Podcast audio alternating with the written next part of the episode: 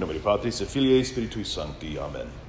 We pray this morning for the intercession of Mary, our mother, during this her month of August, that the Immaculate Heart, the mediatrix of God's grace, will focus that grace on our hearts and minds as we explore God's Word and try to incorporate those words into our lives. Amen. Good morning, everyone. It feels like ages since I've been up here. It has been a couple months. Uh, and sometimes I think it would be nice if things were to slow down and go back to a slower pace of life, like things were a couple centuries ago, but then I remember that I like not having the plague. So, it is what it is. This is my life with eight children uh, who are in every possible extracurricular activity and even ones that are not offered by the school, like extra, extracurricular. So I'm very, all that is to say, I'm very happy to actually be up here with all you this morning. A recurring theme, a theme that I see and hear on the internet, on social media, indeed, even face to face conversations, is this idea that we're all going to heaven without working for it. That we're good, no matter what we do or what we think. I don't know where this idea comes from because we hear today from Jesus himself that the gate is narrow. And many, I tell you, will attempt to enter, enter, but will not be strong enough. That shocks me to the core and it makes me want to run to confession. I hope it shocks everybody in here as well. Many, I tell you, will attempt to enter, but will not be strong enough. That's Jesus' answer to the question as to whether only a few will be saved. That means the answer is yes. Only a few will be saved, the strong. Only the few, the strong, will be saved. And Jesus goes on to tell us that the unsaved will also be disowned. I do not know where you are from. What does that mean? This is a really tough gospel this morning. I do not know where you are from.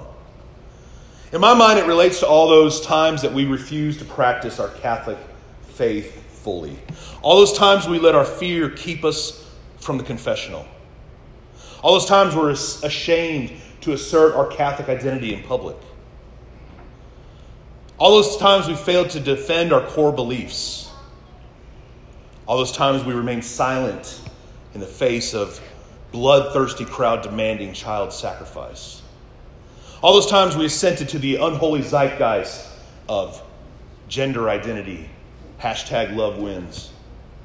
All those things add up.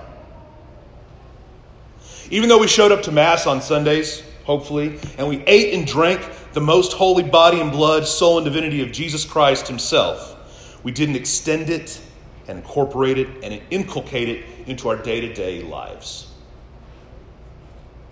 Sunday was enough. We had no true relationship with Christ because either we're lazy, we disagree with some elements of church doctrine, or we just didn't really want a relationship. It's work. It's on us to decide, and Jesus tells us that the master of the house, God Himself, will oblige. We, he will oblige us if, if our decision is to hold Him at arm's length. And He'll tell us that He does not know where we're from. Leave, you evildoer. It's a tough gospel this morning. It's pretty shocking. That's a stark, stark reality that we're faced with, though, that we need to digest. Few will be saved, and that the gate to heaven is narrow. But as always, there's cause for hope. It's the easiest and the most hard thing we ever have to do. We have to submit our will to God in humility and hope. Our pride is the fast track to hell because we refuse to be uncomfortable and answer the hard questions about our own individual faith. We refuse to open our ears and our hearts to objective truths that Mother Church knows and has observed about the human condition for centuries. Paul tells us not to disdain the discipline of the Lord or lose heart when reproved, reproved by him. For whom the Lord loves, he disciplines, he scourges every son he acknowledges.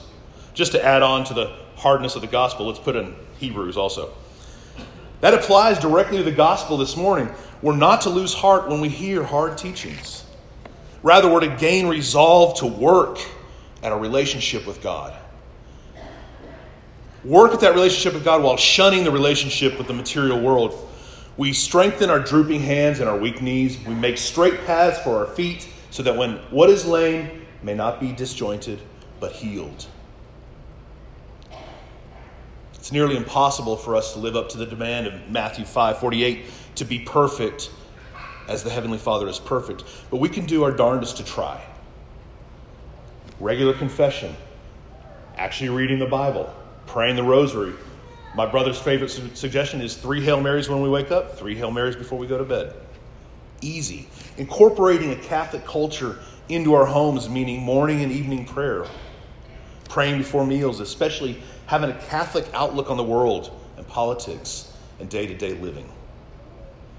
That to me means consulting the church teaching on various troubles and problems we experience in our lives and letting Mother Church be our guide. These to me are practical suggestions that can be incorporated into our lives in order to get ourselves closer to Jesus Christ, who is the way, the truth, and the life, and who told us in John 14 6 that He is the only way to the Father. He is the only way to the Father. Therefore, He's the only way we get through the narrow gate. That's why the church demands reverence for the Blessed Sacrament. That's why we genuflect every time we cross in front of a tabernacle. That's why we don't receive communion while we're in a state of mortal sin. That's why we go to adoration. It is Jesus Christ, the body, blood, soul, and divinity, in that tabernacle and soon to be on the altar here. And we yearn to be closer to Him because He is the way, the only way to heaven. The gate is narrow, few will be saved.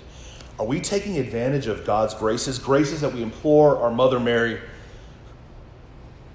We implore our Mother Mary for because she is indeed the mediatrix of God's grace.